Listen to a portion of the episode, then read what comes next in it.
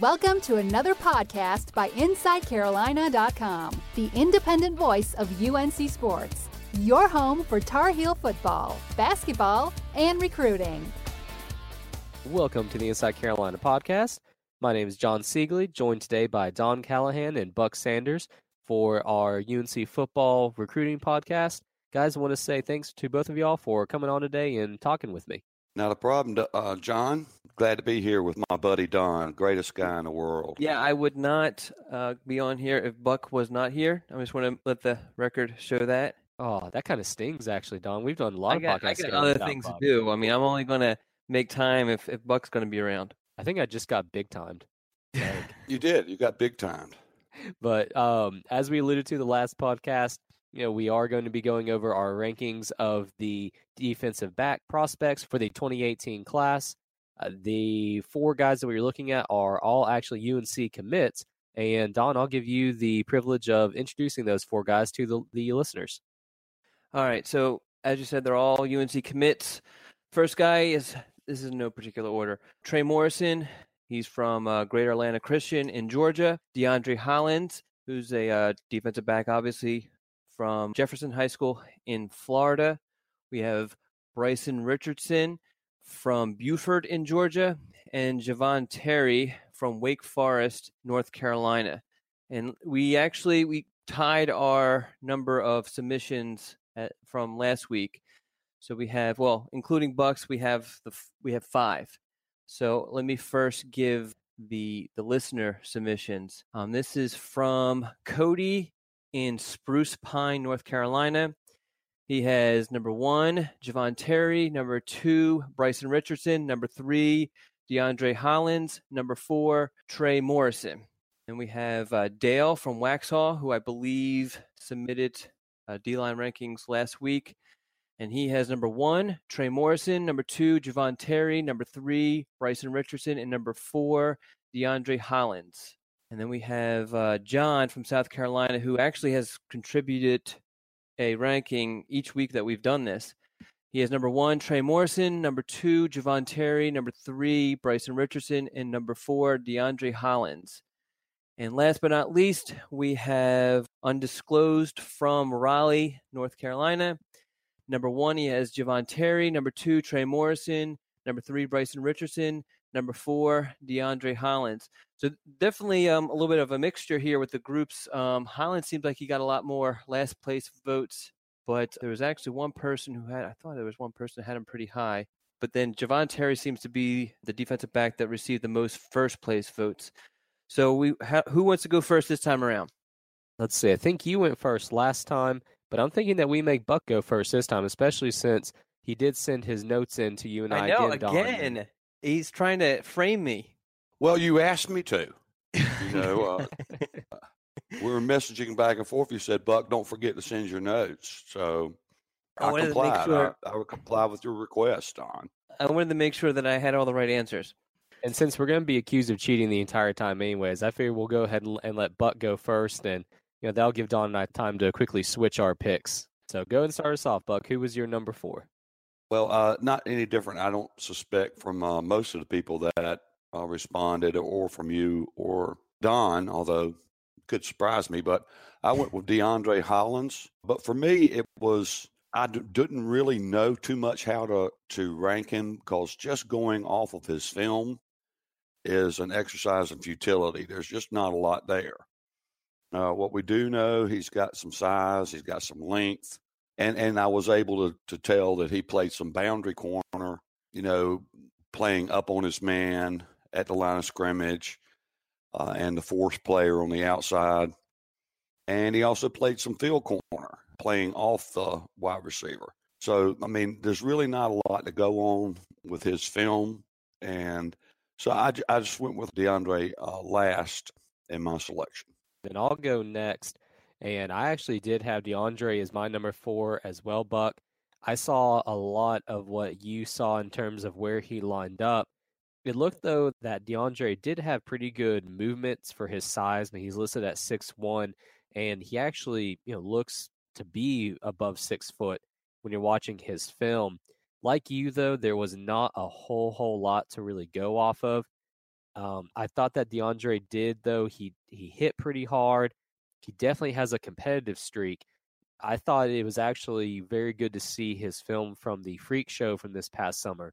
And Don, just real quick, was that um who which was was the wide receiver that DeAndre went up against? It was yeah, Jordan Adams. He went up Yeah. against Jordan Adams the first few or handful actually um uh, reps, and he purposely did that because he felt like from watching the wide receivers drills that Jordan was by far the, the top receiver there, and he wanted to um to shut down the top guy. Okay, that's what what I recalled is that he he did purposely line up against Jordan, and you know to be fair, I mean Jordan did get the better of him in a lot of those clips, but Jordan's also an insanely good wide receiver. But I like that DeAndre at least was willing to step up to the challenge. However, I think that he needs to improve his overall coverage abilities. He is a little bit prone to get juked out. And even though, like I said, I thought he was fluid for his size, I don't know if really if if secondary might be the best posi- position for him. I don't know if he if he has the frame, but maybe like safety or even maybe an outside linebacker. He's probably too small to play linebacker though, and he also doesn't have the greatest of top end speed. So I don't know. Maybe a position change from cornerback might be the best for DeAndre, but I had him as my number four. I'm going to make it three for three and go with DeAndre Hollins. Just like John alluded to, the thing that sticks out in my mind is his competitiveness. I really like the fact that during the freak show, he pointed out the top wide receiver and wanted to uh, shut him down. He did get the first rep, and then after that, the rest of the reps was all Jordan Adams. Um, but you know, in looking at his film, he's to me, he's a guy who would be a fine cover two corner. But if you want him to play man to man for an entire game, you're going to give up a lot of big plays. He's he's physical. He loves to jam at the line. He's long. He's really good at kind of playing back and kind of seeing the the offense kind of unfold and with with the play. But the further downfield you go with him, the worse he tends to be. When I broke down one of his his games, his entire game from um, earlier in the season, there were a couple of deep passes that he allowed. But he definitely is a, is a big, strong, physical cornerback. Um, I really wonder if maybe safety might be his future. But you know, UNC runs a lot of cover two, so he he'll fit in there and you know kind of fit in the same sort of mold as a MJ Stewart or Des Lawrence. Um, do you want me? We're going to do the reverse. Yeah, Um, go ahead and give us, okay. Yeah, give All us right. your your number three. I'll give you my number three, so that Buck can copy off of it. I go, I'm going with Trey Morrison. He's a tremendous athlete. He plays all over the field for one of the top high school programs in Georgia, Great Atlanta Christian. You know, he plays receiver, plays returner. He's he's an impact player at those positions. At cornerback, you know, his film looks good, and I actually think he's either a cornerback or like a nickelback in North Carolina system. His film, his highlights look good, but when I broke down one of his one of his uh, games, I was kind of disappointed by some of the missed tackles he had and the lack of, I guess, uh, presence in in certain plays. But you know, he'll definitely have some highlight plays where he just uh, levels a ball carrier or gets real physical. There's one highlight play where where um, he gets so physical with a receiver, he actually takes him out to the sideline, completely out of the play. So he's my number number three guy. All right, and then I'm up next, and I do want to preface this by saying I had a lot of difficulty ranking my top three this time. I went back and forth about half a dozen times, and I ended up actually putting at number three Javon Terry. That's you know very different from what our listeners had at the number three spot. But when I was watching Javon's film, the positives are that he's got good size for the safety. He's obviously very, very athletic. He also showed a very good propensity to look and actually find the ball. I think he lined up at free safety in the videos that I saw. That's probably where I would see him playing at Carolina as well. Um, he does tackle a bit high. He needs to learn to go lower, especially when he's when he's going up against taller, bigger wide receivers and even tight ends. His hip movement is okay. I thought that he could actually improve on that a little bit, but that's why I think he definitely has a future at safety and on at cornerback. But he has a, a lot of the tools that to really develop into a, a upper echelon safety for the Tar Heels. And so, Buck, you're up next with your number three. Well, I went with Javon Terry as well. I, think many of the criticisms that you pointed out are, are pretty much legit, although I'll quibble about one. But I, I think he's probably a natural free safety. One thing about Terry is he has great speed. I mean, it's it's not just track speed. He's got good football speed. There was a couple of plays in his highlights, and I, I, think I only got to see the junior highlights, if I'm right. But you know, he would run. He was running down guys, you know, that weren't his man. That he just had to chase down. That had a good five, ten yard lead on him, and he had to run them down, and he did.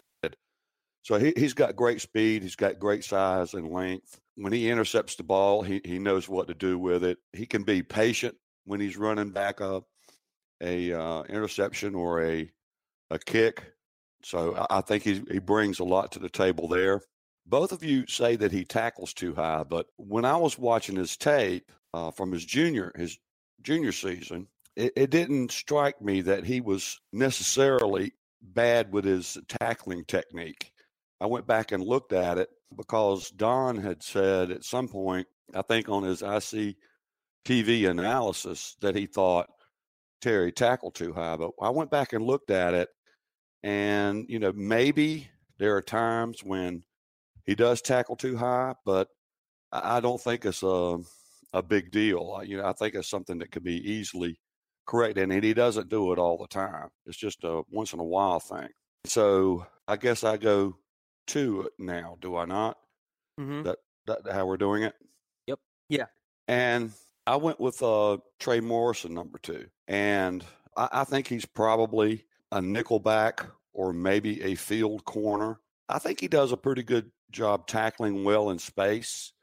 And and I will say this about Trey Morrison. I, what does he play for? Christian school in Atlanta? Is that right, Don? Yeah, yeah, Atlanta, Greater Atlanta Christian they're not going to have a team next year because he did everything for them. He was a punt returner, kick returner, ran the ball on jet sweeps, great receiver for them, and, and plus, you know, did uh, you know played in the secondary, obviously. So you know, I think he's got really he concentrates really well when the ball is in the air. He locates it well and he focuses well when the when the ball is in the air some of the the game that that Don's talking about when he went to see him, I watched that tape too, Don's analysis, and he was correct there. But I watched the rest of his tape, and he seemed to be physical quite often with wide receivers and got off blocks pretty well. So I think his highlight tape, and they call it a highlight tape for a reason, but I, I think his highlight tape was a little bit more generous to him than the game that uh, Don watched. So I, I had him as my number two. So I'm up next. My number two guy, I had Bryson Richardson as my number two. The positives I liked about Bryson was that he showed really good acceleration. I thought that he was able to close pretty quick on receivers. His hips were, I thought, probably the the second best hips out of the secondary guys, at least according to you know the film that we watched. I don't think there was a whole whole lot of film on Bryson Richardson, but from what I saw, I, I did really like what he showed. He showed a lot of, of good patience as well.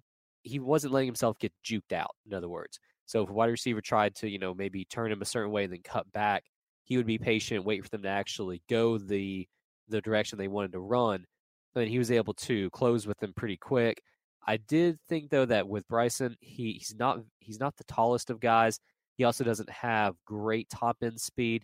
And I did notice that with his tackling, at least from the highlights, he does like to hit hard, but he does hit high. Um, and again, that may just be you know a byproduct of watching highlight tapes, but I do think that that's something that he will also need need to work on. And for Bryson, I, I think that I maybe see a move to safety for him. I do think though that he could probably play maybe like the, a boundary corner, but regardless, I really liked his film, so I put him at my number two. All right, well, I'm going to uh, mimic John, and I also have Bryson Richardson number two. I, I think he's an effort kid. He's a kid who you're going to get 110% every every play um, all game long. I think his only true highlights is from his junior season, and then everything else is just kind of clips here and there from his senior season. And you kind of get two different I guess, um, sides of him because during his junior season he played safety.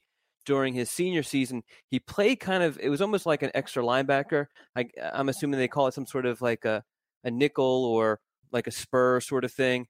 But that just kind of proves just the type of player he is. I mean, he's definitely kind of like an inside the box, strong safety sort of guy. Uh, he would actually, you know, in a in a Butch Davis sort of defense, he kind of fits that um, nickel corner position. I don't know if he fits the nickel position in North Carolina's current defense, but um, he definitely could be a, a hard hitting, strong safety in North Carolina's current defense. I mean, he, he basically plays like a linebacker. He hustles. As I mentioned earlier, he, he plays to the whistle. He's a very good tackler. He closes quickly. As John said, he doesn't uh, get fooled by, you know, little little jukes and that sort of thing. He just kind of just zeroes in on his target, watches his keys, doesn't get fooled by trickeration, and just and just makes the tackle. I mean, I think he's going to be a kid who's going to be a solid player for North Carolina whenever they call upon him. So I guess I'm moving on to my number one, which is Javon Terry. I just I absolutely love Javon Terry uh, as a as a player, as an athlete and and I feel like his academic situation, which a year ago wasn't um, wasn't very good. Actually, probably a year and a half ago wasn't very good. But credit to the coaches at Wake Forest High School and the teachers at Wake Forest High School, and then Javon Terry himself that he he was able to uh, to kind of get back on track to the point where North Carolina was willing to accept his verbal commitment. His uh, combine numbers are just off off the off the chain. um, I mean, he's a he's a legit 6'1", 187 pounds. And North Carolina's camp on the grass of Kenan Stadium, he clocked a 4.47 40 yard dash, which is you know you don't get a whole lot of 40 yard dashes. I mean, I'm sorry, 4.4 40 yard dashes in Kenan Stadium. And then he also broad jumped 10 feet 7 inches, which is also an unbelievable number. I mean, he just has a lot of physical tools. He also has the frame to kind of add on the weight. He has a lot of experience playing eh, really everywhere within the the back seven for Wake Forest, which has gone undefeated the past two seasons and won the state championship while playing in North Carolina's highest classification. So he's not going up against slouches. And even though the area he plays in might not be as well known for having a lot of talented teams, eventually they have to meet some of the most talented teams in the state, including beating uh, Mallard Creek this past December, and then the year before that, beating Page High School. So, I mean, he's gone up against great opponents and has been one of the best players. He won the the defensive MVP of the state championship this uh, this past state championship. I think he's a free safety. This past year, he played mostly uh, corner, but I think his experience at corner will help him at free safety because he's he'll be a guy who, when you need him to cover a a receiver, he'll be able to do it easily but he has the range and ball skills to uh, to kind of play that uh, that safety role. So I'll swing it back to John. All right, and my number one. there we go. Our awesome drum rolls. Um, I'm telling I, you, they suck. it's all right. I mean, you know, if I see one to to float some budget to me, I could probably go online and like buy some nice sound effects. Buck, you know. Yeah, just, yeah. Well, I, I, I, almost would be willing to pay big money for that, uh, based on the drum rolls we've heard. The quality of of the current product. Yeah. Yes. but um, anyways, my number one was Trey Morrison, and Trey's film. Just what really stood out to me was number one, just how aggressive he was. I think Don mentioned it when he was talking about that where Trey blocked a wide receiver out of bounds. And I think if you're watching his highlight film, it's like the second um, clip in that is a he levels a wide receiver and it's a good form tackle. Like he just plants a guy into the ground, lifts him up. And I think that kind of just showed what kind of player Trey is. He does have really good hips. He's got good tackling ability. He's got good speed. Eh, I think he, I mean, you, you guys have mentioned this already when you talked about Trey, but I think he is a natural nickel back. I think that's a position that he will excel in. And he's basically just an all around, I thought, really great athlete. Buck, you talked about how he played offense, he played special teams. He did it all for his high school team. And I think at Carolina, if he's able to really just hone in and focus on playing that nickel back position, I think the sky's the limit for him at that spot because he really impressed me with his with his ability to stick with a guy, lay hits, um, really move around in traffic, track guys. The only thing is he is a little bit on the short side, but I think that's why you put him at nickelback to cover those inside wide receivers. I would maybe be a little bit worried if he tried to get matched up in the slot, you know, against a uh, against a tight end or a bigger guy. But even then, I think he would be more than willing to step up to the challenge. And he's got really good athleticism too. But he's got hops. So Trey was was my number one, and I'll kick it over to Buck, and we'll get your top spot. Well, um, well, we, we all chose a different number one, which I guess uh, speaks to the closeness in in these this group of uh, defensive backs. I don't know, Don, how much you know about Richardson's coaching staff or who coaches him, but to me, he's he's the best coached player out of the four. I mean, he's he's doing things already like a, a really good back pedal that you know you see college coaches working on their charges with all the time, teaching them how to to do uh, a good back pedal. He moves his feet well, changes directions well, takes very good angles to uh, the ball carrier. I agree he's probably a, a strong safety and and he'll also fight for 50-50 balls. I think also he's subject to the criticism that sometimes he tackles a little too high and relies on his uh, size and strength. I mean, a 6'1", 190 pound safety in the high school level, they don't grow on trees. I mean, rarely do you see a, a guy that's already a man, basically, playing safety in high school. And uh, just to give you know, Don talked about him being an effort guy. On one clip I saw, he was playing single high safety in that clip. In other words, there were 10 defenders in front of him, and he was playing back in, in high, as a single high safety. The other team ran the ball. He diagnosed a run, and he's the guy that made the tackle. And and uh, that speaks to you know effort, determination, ability to diagnose what's going on on the field, and all of those things.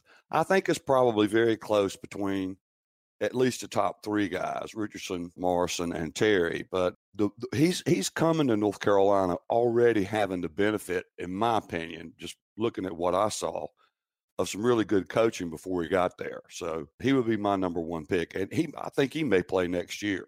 He may have to. I don't think they have a lot of reserves at uh, safety in some instances. So he's he's a guy that can see the field next year. I think. Yeah, just to kind of answer your question about the coaching. So his current coach, or his coach during his senior season, actually came from Roswell High School, and he's produced a lot of great players there, including Tyrone Hopper, who's on North Carolina's roster. Uh, he led Roswell to the state championship. I think it was not this season, but the past two seasons.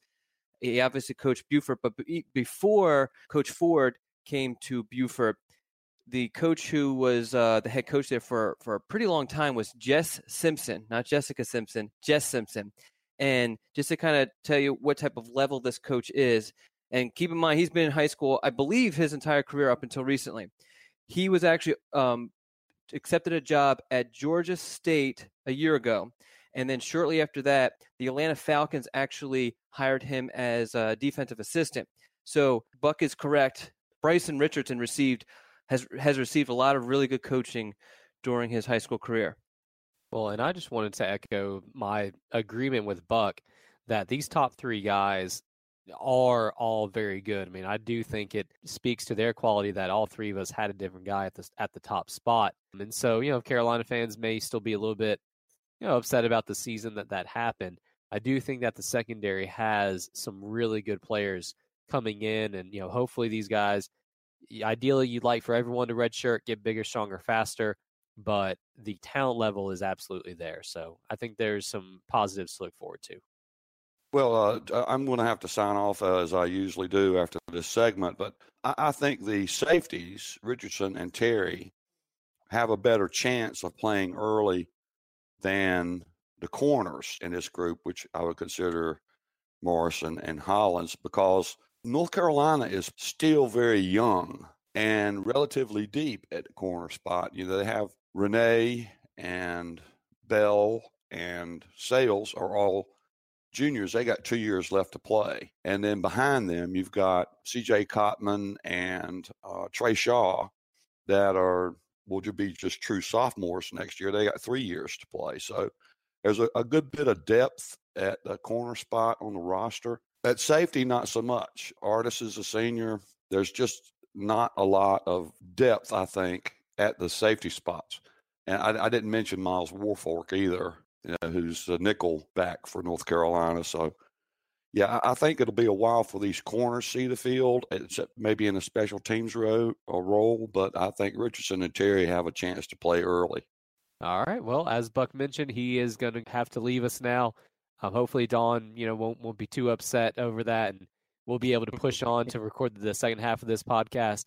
I'll try. But Buck, really appreciate you coming on. We'll go ahead and take our commercial break, and when we get back, uh, Don and I will recap the junior day that UNC had this past Saturday. Thanks, guys, for not cribbing off my notes too much this week. We had to make it at least not not look that obvious. All right, thanks, guys. Yeah, appreciate it, Buck. We'll be back after this. Hey, and we are back with the Inside Carolina podcast. John Siegel here with Don Callahan. And Don, as I mentioned before we went to break, Carolina had its junior day this past Saturday, which was really the first opportunity for the coaching staff to get in a lot of the top end uh, juniors. So they, those would be the class of 2019. So just to start this off, you know, what were your general thoughts of of the uh, junior day that Carolina hosted?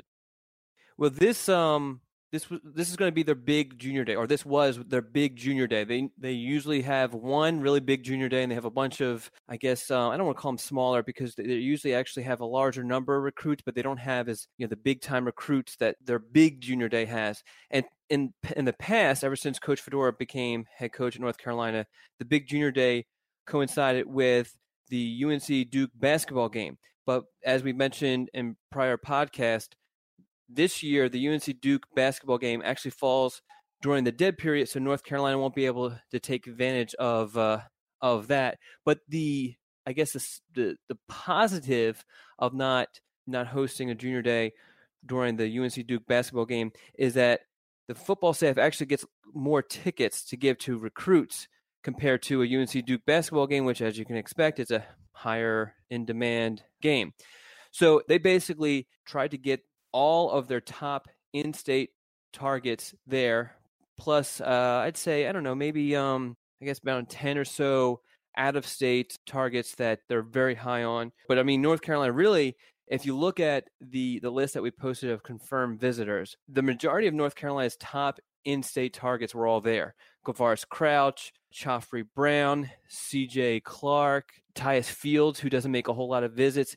He was there. Sam Howell, quarterback, who's just absolutely blowing up every day. It seems like he has a new offer, and he's probably one of well, he definitely is one one of North Carolina's top quarterback targets, if not the top quarterback target. You know, they had Travion Kenyon was there. Jaden McKenzie is another guy that the staff is really high on. You know, uh, Christian um, Rory, UNC is really high on. So there's a bunch of top targets, but really I feel like what quickly overshadowed just the large amount of top 2019 targets on campus was the 2018 recruits who visited. And I don't want to say it was unexpected. We actually reported that UNC was trying to get Dax Hollifield on campus for this past Saturday, but uh, they didn't think it was uh, it was going to happen. Mostly because Dax is really kind of getting burned out by the recruiting process. But uh, in addition to Dax, um, Antoine Green made it, and that was something else we reported. And then Anthony Grant, a Tennessee uh, pledge, who actually was supposed to officially visit Florida State this past weekend, he actually visited for the basketball game. So to have those three guys, I mean, North Carolina only has about, I think it's nine um, true targets for the 2018 class left, and you have a third of them visiting unofficially on their own dime on a Saturday. That's pretty big when you heard the news when we reported out that North Carolina was was welcoming these guys on campus and they were on campus, what went through your head, John? Oh, I mean, kind of pure joy, at least for the Dax Hollifield news, because as you mentioned, you know, what we had heard prior to this was that Dax was, you know, he was very still up in the air about where he wanted to commit to. He was kind of tired of the recruiting process. And, you know, if you re- read between the lines, I think he was honestly frustrated, not not with any coaching staff, but just with himself, kind of that, you know, he still has not been able to narrow this down. And so uh, when you hear about him coming to Carolina for a basketball game, to me, that spoke of very high volumes because this was an unofficial visit. So he did not have, you know, he did not have anything paid for him. He had to provide his own transportation, which, I mean, he lives in North Carolina. It's not like that's, you know, it's super far, but at the same time, he could have gone somewhere else for, for this weekend. And the fact that he was there with his um, family, including his little brother, who's a class of 20, is it 2020, Don, or 2021? He's, he's actually 2021. Okay. And, you know, he was there with, with them. His brother actually got his first scholarship offer from a major D1 program where Carolina did extend that offer as well. So Dax getting him on campus was the biggest surprise to me. And, and as far as the rest goes, I think the one that stood out to me was uh, was Grant. The fact that he bypassed an official visit to come back to Carolina again, unofficially on his own dime. I thought that really speaks volumes about his recruitment and where UNC is in the hierarchy of his favorites. And then the, the last name that uh, I thought stood out was Antoine Green. I think his comments after his official visit have been overwhelmingly positive for UNC. And to me, you know, if you are a Carolina fan looking at, at, at Green, it's hard to not almost at this point expect him to commit to the Tar Heels. So that was my thoughts. What I mean, I'm assuming you probably felt close to the same way, Don, on top of trying to be in 10 different places at once and cover 15 different stories. Yeah, I mean, you know, I thought it was definitely positive for North Carolina to get those guys on, back on campus. You know, the Dax situation was, was kind of a perfect storm that was kind of orchestrated by UNC coaches to a degree in certain aspects. You know, the fact that really the reason why he visited was because his brother was actually offered on, I think it was the, the Thursday prior. And when UNC offered his brother Jack, who, by the way, for anybody who thinks that Jack is just this is just some sort of um, ploy to uh, to land Dax, Jack is going to be a really good player. I mean, NC State actually offered him shortly after uh, UNC did, and NC State's nowhere near the Dax Hollifield sweepstakes. So I mean, he's he's a good player. He started at defensive end, I believe it was defense. I know he's along the defensive line this past year for Shelby High. He also is uh, the center on the basketball team as a freshman, so he's a good player. But anyway, so when they when UNC offered Jack, uh, they also extended him an invitation to attend the junior day. Unfortunately for Jack, he didn't have a ride. He does not have his license yet, but his big brother Dax does and he does have a car and he does like traveling for the most part. And so Dax actually was Jack's transportation. And then, as fate would have it, I think it was Friday, Dax's girlfriend, who has been mentioned a bunch on Inside Carolina's message board, probably more than any other girlfriend I can remember. She was accepted into North Carolina, of course, as just a student on Friday. And so, of course, she's excited. It's a school that she's always wanted to attend. And so she wanted to kind of go up, and Dax provided her a tour. He actually gave him a tour, and and the North Carolina coaches obviously interacted with Dax and his crowd, but they purposely kind of let Dax kind of do his own thing. And they felt like that was the best for this situation because he's been to North Carolina thousands of times and has done all the interviews, uh, not interviews, has done all the has done all the meetings, has done all the the tours, has done everything you can imagine. Watch all the videos, listen to all the presentations. He's done all that. So I, you know, the last thing that they could probably do is kind of let Dax enjoy campus himself, and that's what he did. So you the other two guys, uh, Grant, I think really, while it's important that that he bypassed a paid for official visit to Florida State, I think that's more of uh, of a fact that Grant is also not maybe not to the extent of Dax, but Grant is also at the point where he's he's just he's over the whole recruiting process. he's probably going to come down to North Carolina or Tennessee. I guess Virginia Tech's kind of still in there, but I don't hear about them nearly as much as, uh, as North Carolina and Tennessee. And he doesn't really have a whole lot of interest in Florida State, but Florida State keeps on pushing because they're in a position where you know they have a new coach and they really um, were affected by how the whole early signing day went. So they're pushing for him to to officially visit, but he he just doesn't really want to kind of complicate his recruitment anymore. Antoine Green, it was it was great to get him on campus again. He actually flew, which is obviously much more expensive than than driving, which is what the other guys did. So I mean, like I said earlier, if you get a third of your remaining targets on campus unofficially on one day, I mean that's that that's huge. There's nothing more that you re- really could ask for. Yeah, I think with, with all those guys, Carolina fans definitely had some positives going into the signing day. Don, I think we'll go ahead and end it there. For everyone listening, uh, National Signing Day is next Wednesday. So I do think the plan right now, Don, is to get us back early on in the week to kind of do a preview for that. But for this one, we will go ahead and sign off. Don, thanks as always for joining me, man. Oh, no problem. I always enjoy being on with you, no matter what I say when Buck's around. All right, I know who's who, who's first in your heart there, but I can't. I can't the, blame the you. guy who signs my paychecks. That's I was gonna make that same joke and you beat me to it. So, but appreciate it, Don. Everyone, stay tuned for next week, and we'll talk with you guys again soon. Thanks for listening to InsideCarolina.com, the independent voice of UNC Sports, your home for Tar Heel football, basketball, and recruiting.